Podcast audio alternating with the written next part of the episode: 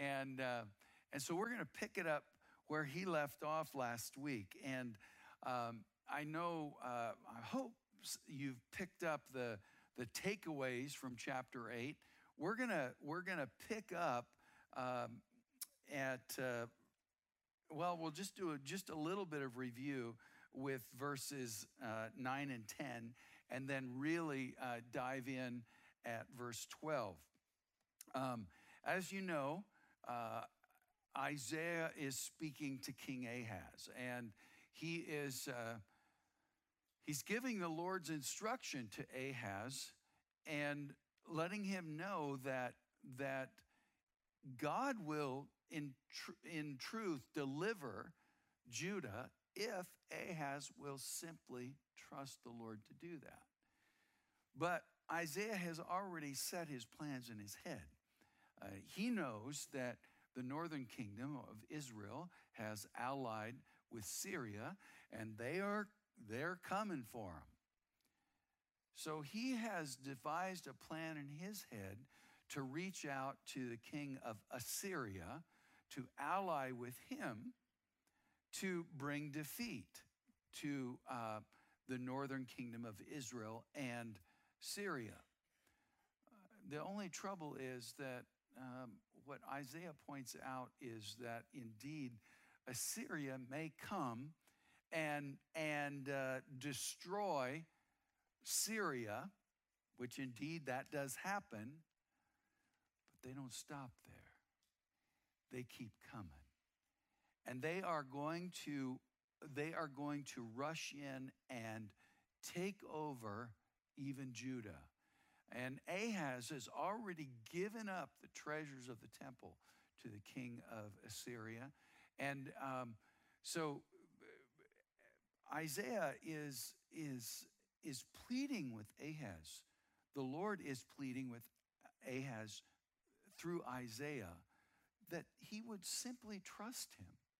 Um, um, we know that, that um, this, this confrontation was an appeal to Ahaz's very personal faith. We see that in chapter 7.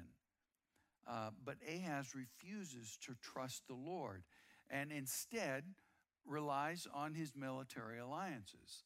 And, and uh, the consequence is very clear. Here in verses 9 and 10, it is clear that God has is saying, "All right, you've reached the end.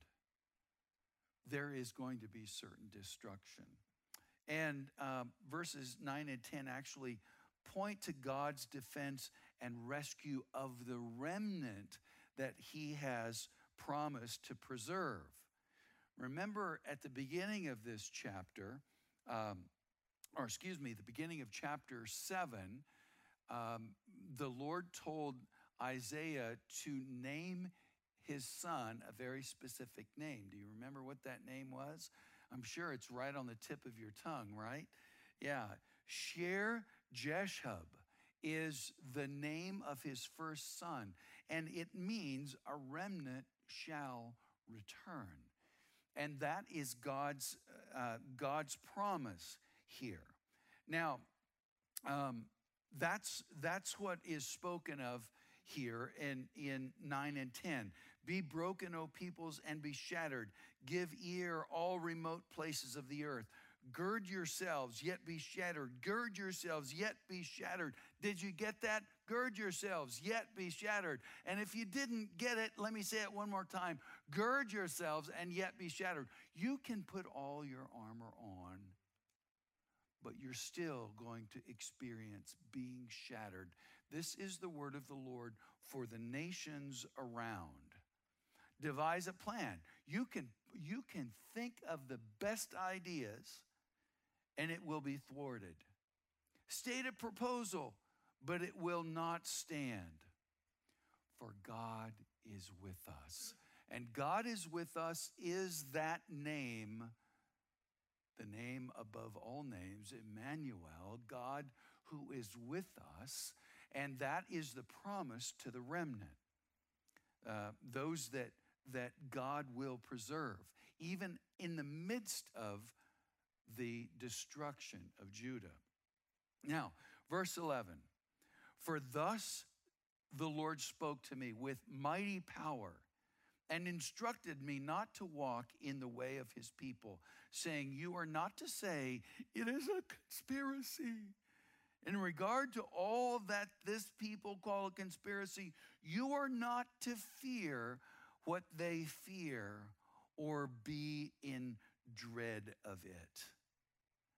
Note that this is a very personal word, a very personal word spoken to Isaiah, and it's followed by some imperatives. Um, verse 11 the Lord spoke to me with mighty power. Um, remember the scene in chapter 6 where Isaiah receives his calling of the Lord? And there in chapter 6, we see God in all of his holiness. And Isaiah is struck, he's, he's dumbstruck in a, in a lot of ways, and is clear in saying, I, I'm not worthy to be here. I, I am a man of unclean lips, and I dwell in a, uh, in a, among a people of unclean lips. But what does the Lord do? He comes, he sends one of his cherubs to cleanse Isaiah. And then Isaiah, he overhears God from the throne saying, Who will go for? And Isaiah says, I'll go. That's the, the report of this awesome word of the Lord in Isaiah's life. And here we see it kind of showing up again. God in all of his holiness. For thus says the Lord, spoke to me with mighty power. Now, mighty power is rooted and connected with God's holiness. We're going to talk about that in just a little bit. Now, he gives instructions here. Do not, do not walk in the way, in the lifestyle, the characteristics of, of the, the thought and the conduct of quote unquote this people. And who is this people? Well, this people are those who are, are wandering around in fear. Do not say it is a conspiracy. Do not fear what they fear. Do not dread what they dread. It's interesting that um, this, uh, this is what distinguishes God's people from the way of quote unquote this people, the nations that are coming against Judah. Not, not walking in the way or the characteristics of those people. In other words, walking in obedience to God and not following after the, the, the, uh, the popular way of thinking about various things. This is a conspiracy. Um, and not fearing, not dreading what they fear, not dreading what they dread. In other words, even in the midst of all of that, God's people are at peace there's a lack of anxiety there. Um, all around them, there was fear of circumstances. But in their hearts and in their fellowship, the remnant of God's people is to experience an oasis of peace in their heart and in their fellowship, in their heart within themselves and in their community. That marks the people of God. Um, and I have to stop and say, do we see any parallel with today? I mean, it's curious to me that we are facing this overwhelming pandemic of fear. That seems to be more, um, more potent, more virile than the virus itself. I, I'm sure you've heard of it and maybe you ran into it. The run on toilet paper of all things. Who would have thought that? That's craziness. I happened to darken the door of, uh, of uh, Costco last evening, and uh, somebody said to me, uh, they were coming around the corner, and I was going the opposite direction back to the back of the store, and they said, if you're going for toilet paper, don't waste your time.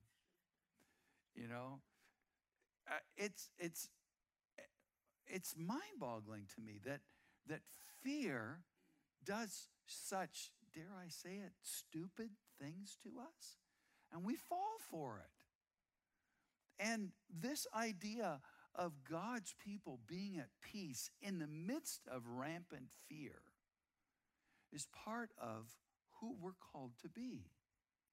Um, so, our personal takeaways from this, this uh, little section God's people are marked by their faith in God as expressed in number one, simple obedience to God. Simple obedience. Um, doing what God says to do, how He says to do it. Number two, God's people are marked by, uh, by their faith in God as expressed in the fact that they are able to think independently. They are not, um, they're not sucked into group think or the herd mentality. They think independently from God's perspective. And the third thing that marks the people of God and their faith in the Lord is their lack of anxiety regarding, regarding circumstances that they are in. And their, their, their peace, their sense of shalom, which is wholeness, it's not just lack of anxiety, it's a sense of fullness and wholeness, prosperity, even. That sense is rooted in their faith in God. God is indeed. I love the fact that Pat said, I'm saying these things not because it's just it's just what worship leaders do. I'm saying these things because I believe it at the core of my being. You see, it is the faith in God. God is who he says he is. He will do what he says he will do. Signed, sealed, delivered, stamped, done, discussion over. And we don't need to be wrapped up in fear as a result. Now, these prohibitions that, that uh, these do nots that he gives, do not walk in the way of this people. Do not say it's a conspiracy. Do not fear what they fear. Do not dread what they dread, is followed by a volition. Okay? What is a volition? We have a prohibition, that means do not, and we have a volition, which means do this instead. And it's in verse 13 and the first part of cha- or verse 14. It is the Lord of hosts whom you must regard as holy, and he shall be your fear, he shall be your dread. Then he shall become a sanctuary